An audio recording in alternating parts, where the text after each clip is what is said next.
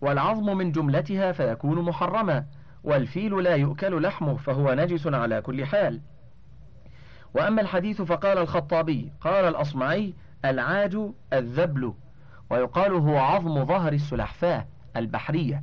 وذهب مالك إلى أن الفيل إذا ذكي فعظمه طاهر وإلا فهو نجس لأن الفيل مأكول عنده وهو غير صحيح. لأن النبي صلى الله عليه وسلم نهى عن أكل كل ذي ناب من السباع. رواه مسلم والفيل أعظمها نابا. هامش الفيل ليس من السباع. والنهي عن أكل السباع للكراهة لأن المحرم محصور في عدة آيات في الميتة والدم ولحم الخنزير وما أهل به لغير الله وهو مذهب مالك. انتهى الهامش. فأما عظام بقية الميتات فذهب الثوري وأبو حنيفة إلى طهارتها لأن الموت لا يحلها فلا تنجس به كالشعر ولأن علة التنجيس في اللحم والجلد اتصال الدماء والرطوبات به ولا يوجد ذلك في العظام. ولنا قول الله تعالى قال من يحيي العظام وهي رميم.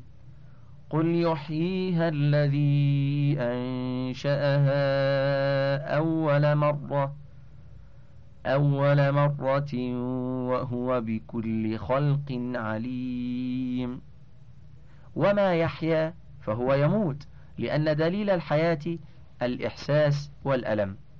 والألم في العظم أشد من الألم في اللحم والجلد والضرس يألم ويلحقه الضرس ويحس ببرد الماء وحرارته. وما تحله الحياة يحله الموت إذا كان الموت مفارقة الحياة وما يحله الموت ينجس به كاللحم. قال الحسن لبعض أصحابه لما سقط ضرسه أشعرت أن بعضي مات اليوم. وقولهم إن سبب التنجيس اتصال الدماء والرطوبات قد أجبنا عنه فيما مضى. هامش؟ يقول أبو طاهر الحديث في النهي عن السباع التي تفترس بنابها ومخلبها ما تصيده لتأكله والفيل ليس كذلك وهذا يتبع الهامش السابق الذي يتحدث عن أن الفيل ليس من السباع. انتهى الهامش. فصل والقرن والظفر والحافر كالعظم إن أخذ من مذكا فهو طاهر وإن أخذ من حي فهو نجس لقول النبي صلى الله عليه وسلم ما يقطع من البهيمة وهي حية فهو ميتة رواه الترمذي. وقال حديث حسن غريب. وكذلك ما يتساقط من قرون الوعول في حياتها. ويحتمل أن هذا طاهر لأنه طاهر متصل مع عدم الحياة فيه فلم ينجس بفصله من الحيوان ولا بموت الحيوان كالشعر. والخبر أريد به ما يقطع من البهيمة مما فيه حياة لأنه بفصله يموت فتفارقه الحياة بخلاف هذا فإنه لا يموت بفصله فهو أشبه بالشعر. وما لا ينجس بالموت لا بأس بعظامه كالسمك لأن موته كتذكية الحيوانات المأكولة.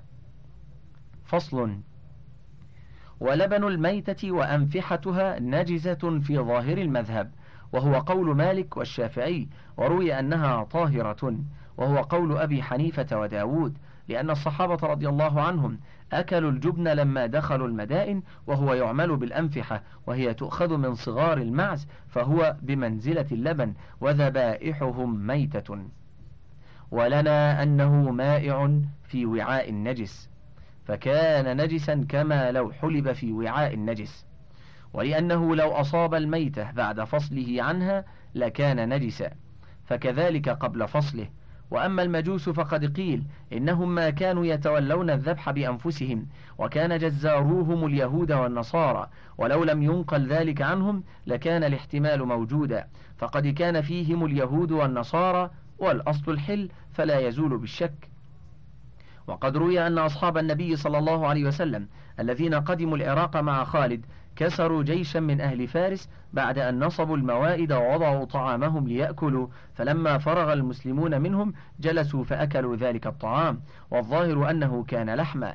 فلو حكم بنجاسة ما ذبح ببلدهم لما أكلوا من لحمهم شيئا. فإذا حكموا بحل اللحم فالجبن أولى. وعلى هذا لو دخل أرضا فيها مجوس وأهل كتاب كان له أكل جبنهم ولحمهم احتجاجا بفعل النبي صلى الله عليه وسلم وأصحابه. فصل. وإن ماتت الدجاجة وفي بطنها بيضة قد صلب قشرها فهي طاهرة. وهذا قول أبي حنيفة وبعض الشافعية وابن المنذر. وكرهها علي بن أبي طالب وابن عمر وربيعة ومالك والليث وبعض الشافعية لأنها جزء من الدجاجة. ولنا أنها بيضة صلبة القشر طرأت النجاسة عليها فأشبه ما لو وقعت في ماء نجس وقولهم إنها جزء منها غير صحيح وإنما هي مودعة فيها غير متصلة بها. فأشبهت الولد إذا خرج حيا من الميتة ولأنها خارجة من حيوان يخلق منها مثل أصلها. أشبهت الولد الحي. وكراهة الصحابة لها محمولة على كراهية التنزيه استقذارا لها. ولو وضعت البيضة تحت طائر فصارت فرخا كان طاهرا بكل حال. فإن لم تكمل البيضة فقال بعض أصحابنا ما كان قشره أبيض فهو طاهر وما لم يبيض قشره فهو نجس لأنه ليس عليه حائل حصين. واختار ابن عقيل أنه لا ينجس لأن البيضة عليها غاشية رقيقة كالجلد وهو القشر قبل أن يقوى. فلا ينجس منها إلا ما كان لاقى النجاسة كالسمن الجامد إذا ماتت فيه فأرة إلا أن هذه تطهر إذا غسلها لأن لها من القوة ما يمنع تداخل أجزاء النجاسة فيها بخلاف السمن. مسألة. قال ويكره أن يتوضأ بآنية الذهب والفضة فإن فعل كره. الصفحة الخامسة والسبعون. أراد بالكراهة التحريم ولا خلاف بين أصحابنا في أن استعمال آنية الذهب والفضة حرام وهو مذهب أبي حنيفة ومالك والشافعي ولا أعلم فيه خلافا. هامش؟ الخلاف ثابت عن داود حتى في الأكل وعن معاوية بن قرة حتى الشرب والحديث خاص بالأكل والشرب فقياس كل استعمال عليه قياس مع الفارق كما حققه الشوكاني في نيل الأوطار. وقال إن الأصل الحل المعتضد بالبراءة الأصلية. وقد أيده حديث ولكن عليكم بالفضة فالعبوا بها لعبا. رواه أحمد وأبو داود. انتهى الهامش. ولا أعلم فيه خلافا. لأن النبي صلى الله عليه وسلم قال لا تشربوا في آنية الذهب والفضة ولا تأكلوا في صحافهما فإنها لهم في الدنيا ولكم في الآخرة. ونهى عن الشرب في آنية الفضة قال من شرب فيها في الدنيا لم يشرب فيها في الآخرة. وقال عليه الصلاة والسلام الذي يشرب في آنية الذهب والفضة إنما يجرجر في بطنه نار جهنم. متفق عليه. عزيزي المستمع وردت اللفظة متفق عليهن وربما عنا بذلك الأحاديث سالفة الذكر. والله أعلم. فنهى والنهي يقتضي التحريم وذكر في ذلك وعيدا شديدا ويروى نار جهنم برفع الراء ونصبها نار ونار فمن رفعها نسب الفعل إلى النار. يجرجر في بطنه نار جهنم. ومن نصبها أضمر الفاعل في الفعل وجعل النار مفعولا تقديره يجرجر الشارب في بطنه نار جهنم. والعلة في تحريم الشرب فيها ما يتضمنه ذلك من الفخر والخيلاء وكسر قلوب الفقراء وهو موجود في الطهارة منها واستعمالها كيفما كان بل إذا حرم في غير العبادة ففيها أولى. فإن توضأ منها أو اغتسل فعلى وجهين أحدهما تصح طهارته وهو قول الشافعي وإسحاق وابن المنذر وأصحاب الرأي لأن فعل الطهارة وماءها لا يتعلق بشيء من ذلك. أشبه الطهارة في الدار المغصوبة والثاني لا يصح اختاره أبو بكر لأنه استعمل المحرم في العبادة فلم يصح كالصلاة في الدار المغصوبة والأول أصح. ويفارق هذا الصلاة في الدار المغصوبة لأن أفعال الصلاة من القيام والقعود والركوع والسجود في الدار المغصوبة محرم لكونه, لكونه تصرفا في ملك غيره بغير إذنه وشغلا له. وأفعال الوضوء من الغسل والمسح ليس بمحرم إذ ليس هو استعمالا للإناء ولا تصرفا فيه وإنما يقع ذلك بعد رفع الماء من الإناء وفصله عنه فأشبه ما لو غرف بآنية الفضة في إناء غيره ثم توضأ به. ولأن المكان شرط للصلاة إذ لا يمكن وجودها في غير مكان. والإناء ليس بشرط فأشبه ما لو صلى وفي يده خاتم ذهب. فصل فإن جعل آنية الفضة والذهب مصبا لماء الوضوء ينفصل الماء عن أعضائه إليه صح الوضوء. لأن المنفصل الذي يقع في الآنية قد رفع الحدث فلم يزل ذلك بوقوعه في الإناء. ويحتمل أن تكون كالتي قبلها لأن الفخر والخيلاء وكسر قلوب الفقراء يحصل باستعماله ها هنا كحصوله في التي قبلها. وفعل الطهارة يحصل ها هنا قبل وصول الماء إلى الإناء وفي التي قبلها بعد فصله عنه فهي مثلها في المعنى وإن افترقا في الصورة.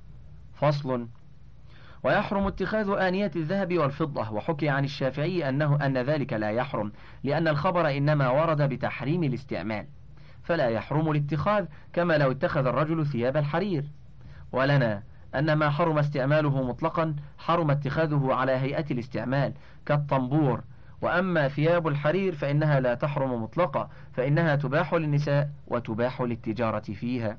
ويحرم استعمال الآنية مطلقا في الشرب والأكل وغيرهما لأن النص ورد بتحريم الشرب والأكل وغيرهما في معناهما. ويحرم ذلك على الرجال والنساء لعموم النص فيهما ووجود معنى التحريم في حقهما. وإنما أبيح التحلي في حق المرأة لحاجتها إلى التزين للزوج والتجمل عنده وهذا يختص بالحلي فتختص الإباحة به. فصل. فأما المضبب بالذهب أو الفضة فإن كان كثيرا فهو محرم بكل حال ذهبا كان أو فضة لحاجة ولغيرها. وبهذا قال الشافعي وأباح أبو حنيفة المضبب وإن كان كثيرا لأنه صار تابعا للمباح فأشبه المضبب باليسير. ولنا أن هذا فيه سرف وخيلاء فأشبه الخالص ويبطل ما قاله بما إذا اتخذ أبوابا من فضة أو ذهب أو رفوفا فإنه يحرم. وإن كان تابعا أو فارق اليسير فإنه لا يوجد فيه المعنى المحرم. وإذا ثبت هذا فاختلف أصحابنا فقال أبو بكر يباح اليسير من الذهب والفضة لما ذكرنا. وأكثر أصحابنا على أنه لا يباح اليسير من الذهب ولا يباح منه إلا ما دعت الضرورة إليه كأنف الذهب وما ربط أسنانه. وأما الفضة فيباح منها اليسير لما روى أنس أن قدح رسول الله صلى الله عليه وسلم انكسر فاتخذ مكان الشعب سلسلة من فضة رواه البخاري ولأن الحاجة تدعو إليه. وليس فيه سرف ولا خيلاء فأشبه الضبة من الصفر. قال القاضي ويباح ذلك مع الحاجة وعدمها لما ذكرنا. إلا أن ما يستعمل من ذلك لا يباح كالحلقة وما لا يستعمل كالضبة يباح. وقال أبو الخطاب لا يباح اليسير إلا لحاجة لأن الخبر إنما ورد في تشعيب القدح في موضع الكسر وهو لحاجة. ومعنى الحاجة أن تدعو الحاجة إلى ما فعله به وإن كان غيره يقوم مقامه. وتكره مباشرة موضع الفضة بالاستعمال كي لا يكون مستعملا لها. وسنذكر ذلك في غير هذا الموضع بأبسط من هذا إن شاء الله تعالى. فصل. فأما سائر الآنية فمباح اتخاذها واستعمالها سواء كانت ثمينة كالياقوت والبلور والعقيق والصفر والمخروط من الزجاج أو غير ثمينة كالخشب والخزف والجلود ولا يكره استعمال شيء منها في قول عامة أهل العلم إلا أنه روي عن ابن عمر أنه كره الوضوء في الصفر والنحاس والرصاص وما أشبه ذلك واختار ذلك الشيخ أبو الفرج المقدسي لأن الماء يتغير فيها وروي أن الملائكة تكره ريح النحاس. وقال الشافعي في أحد قوليه ما كان ثمينا لنفاسة جوهره فهو محرم لأن تحريم الأثمان تنبيه على تحريم ما هو أعلى منه ولأن فيه سرفا وخيلاء وكسر قلوب الفقراء فكان محرما كالأثمان. ولنا ما روي عن عبد الله بن زيد قال أتانا رسول الله صلى الله عليه وسلم فأخرجنا له ماء في تور من صفر فتوضأ. متفق عليه. وروى أبو داود في سننه عن عائشة قالت كنت أغتسل أنا ورسول الله صلى الله عليه وسلم في تور من شبه. هامش قال في المصباح الشبه بفتحتين من المعادن ما يشبه الذهب في لونه وهو أرفع.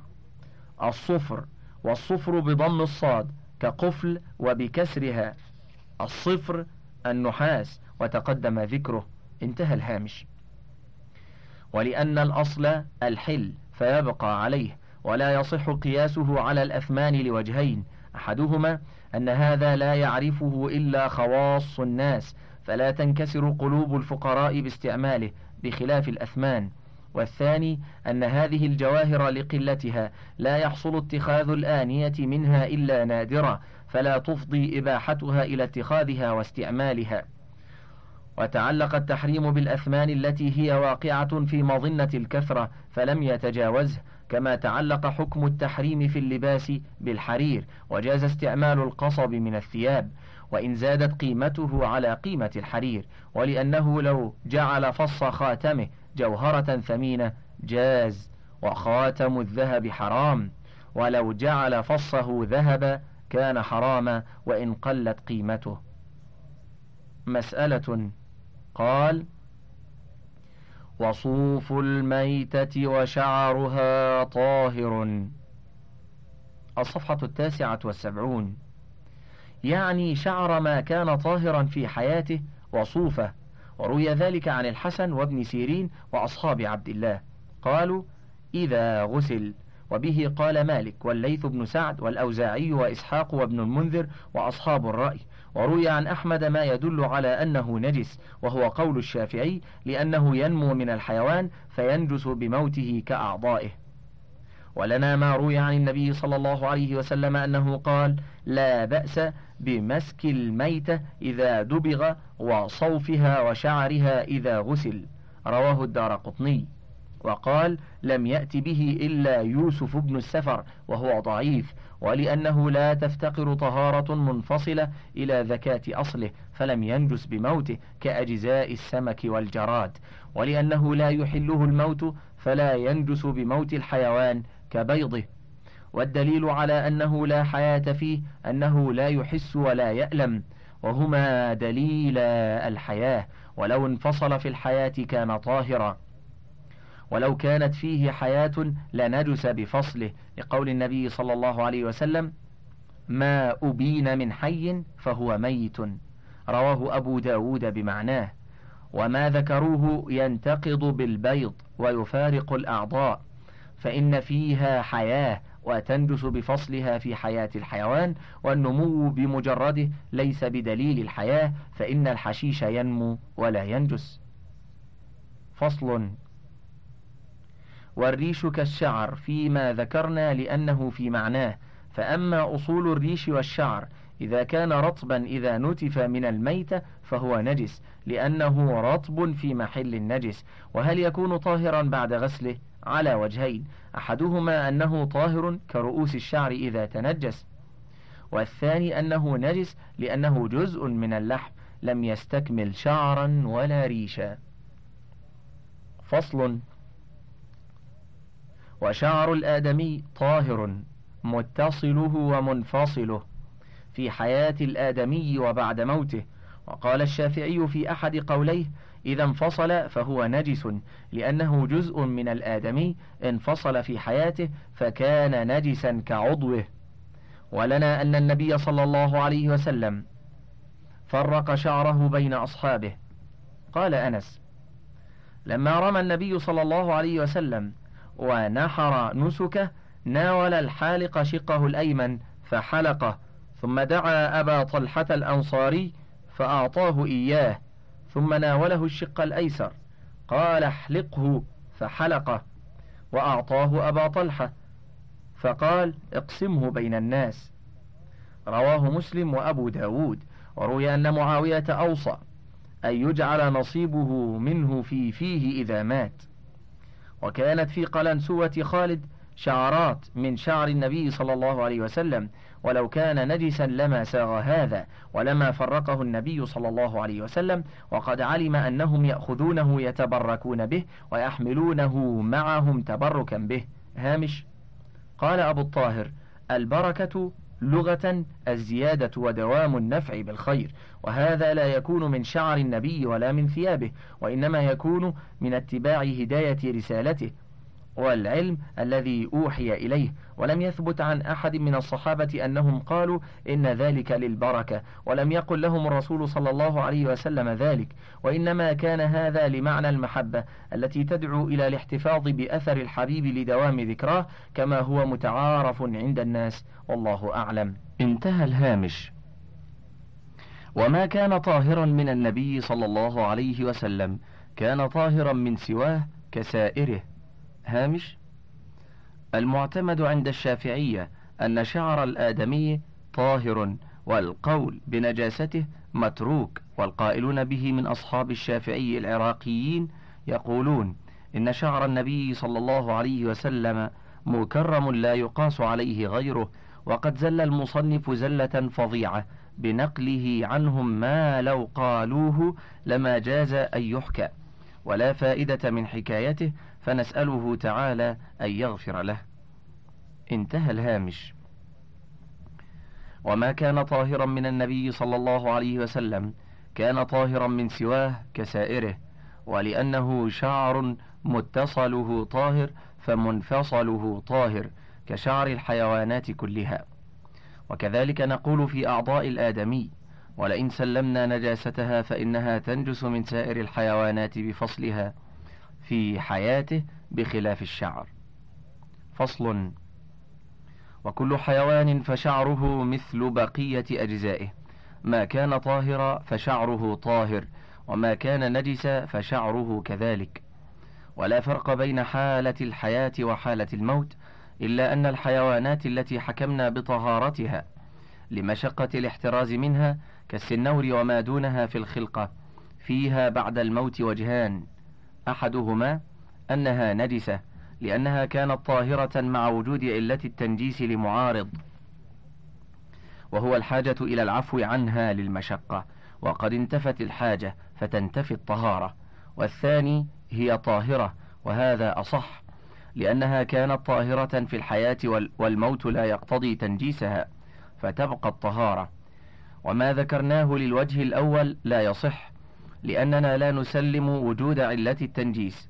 ولئن سلمناه غير أن الشرع ألغاه ولم يثبت اعتباره في موضع فليس لنا إثبات حكمه بالتحكم. فصل. واختلفت الرواية عن أحمد في الخرز بشعر الخنزير. فروي عنه كراهته. وحكي ذلك عن ابن سيرين والحكم وحماد وإسحاق والشافعي لأنه استعمال العين النجسة ولا يسلم من التنجيس بها فحرم الانتفاع به كجلده. والثانية يجوز الخرز به. قال وبالليف أحب إلينا ورخص فيه الحسن ومالك والأوزاعي وأبو حنيفة لأن الحاجة تدعو إليه. وإذا خرز به شيء رطب أو كانت الشعرة رطبة نجس ولم يطهر إلا بالغسل. قال ابن عقيل وقد روي عن أحمد أنه لا بأس به ولعله قال ذلك لأنه لا يسلم الناس منه وفي تكليف غسله إتلاف أموال الناس. فالظاهر أن أحمد إنما عنا لا بأس بالخرز فأما الطهارة فلا بد منها والله أعلم. فصل والمشركون على ضربين أهل كتاب وغيرهم. فأهل الكتاب يباح أكل طعامهم وشرابهم والأكل في آنيتهم ما لم يتحقق نجاستها. قال ابن عقيل لا تختلف الرواية في أنه لا يحرم استعمال أوانيهم. وذلك لقول الله تعالى وطعام الذين أوتوا الكتاب حل لكم وطعامكم حل لهم. وروي عن عبد الله بن المغفل قال دلي جراب من شحم يوم خيبر. فالتزمته وقلت والله لا أعطي أحدا منه شيئا. فالتفت فإذا رسول الله صلى الله عليه وسلم يبتسم. رواه مسلم. وأخرجه البخاري بمعناه. وروي أن النبي صلى الله عليه وسلم أضافه يهودي بخبز وإهالة سنخة. رواه الإمام أحمد في المسند وكتاب الزهد. وتوضأ عمر من جرة نصرانية. وهل يكره له استعمال أوانيهم؟ على روايتين إحداهما لا يكره لما ذكرناه والثانية يكره لما روى أبو ثعلبة الخشني قال قلت يا رسول الله إنا بأرض قوم أهل كتاب أفنأكل في آنيتهم؟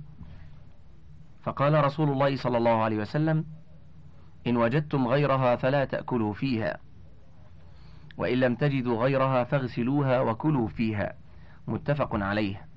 وأقل أحوال النهي الكراهة ولأنهم لا يتورعون عن النجاسة ولا تسلم آنيتهم من أطعمتهم وأدنى ما يؤثر ذلك الكراهة. وأما ثيابهم فما لم يستعملوه أو على منها كالعمامة والطيلسان والثوب الفوقاني فهو طاهر لا بأس بلبسه. وما لاقى عوراتهم كالسراويل والثوب السفلاني والإزار فقال أحمد أحب إلي أن يعيد يعني من صلى فيه. فيحتمل وجهين. أحدهما وجوب الإعادة وهو قول القاضي وكره أبو حنيفة والشافعي الأزر والسراويلات لأنهم يتعبدون بترك النجاسة ولا يتحرزون منها. هامش كذا بالنسخ التي بأيدينا ولعل الأصل لا يتعبدون. انتهى الهامش. فالظاهر نجاسة ما ولي مخرجها والثاني لا يجب وهو قول أبي الخطاب لأن الأصل الطهارة فلا تزول بالشك. الضرب الثاني غير أهل الكتاب وهم المجوس وعبدة الأوثان ونحوهم. فحكم ثيابهم حكم ثياب أهل الذمة.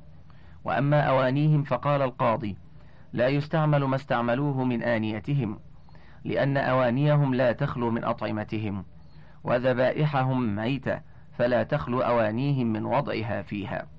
وقال أبو الخطاب حكمهم حكم أهل الكتاب وثيابهم وأوانيهم طاهرة مباحة الاستعمال ما لم يتيقن نجاستها وهو مذهب الشافعي. لأن النبي صلى الله عليه وسلم وأصحابه توضأوا من مزادة مشركة. متفق عليه.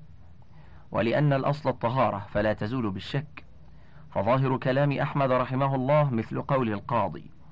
فإنه قال في المجوس لا يؤكل من طعامهم إلا الفاكهة.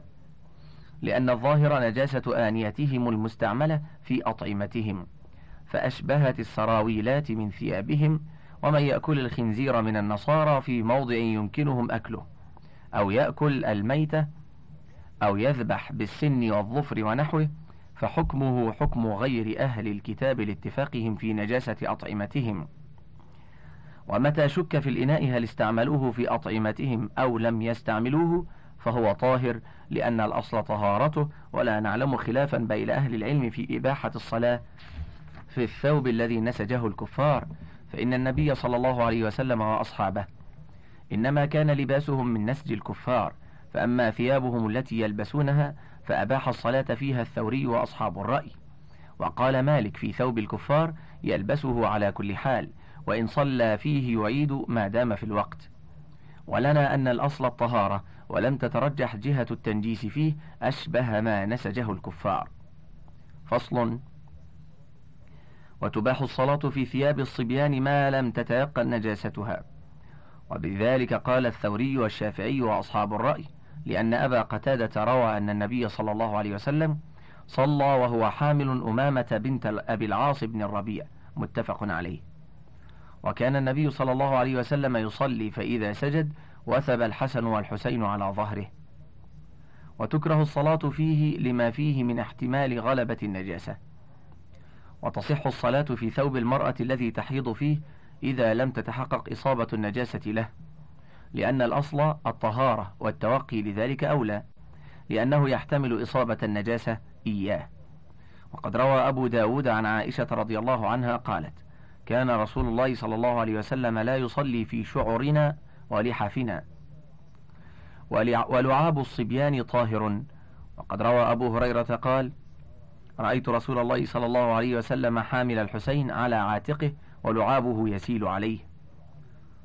وحمل أبو بكر الحسن بن علي على عاتقه ولعابه يسيل وعلي إلى جانبه. وجعل أبو بكر يقول بأبي شبه النبي لا شبيها بعلي وعلي يضحك. انتهى الشريط الخامس. وللكتاب بقية على الشريط التالي.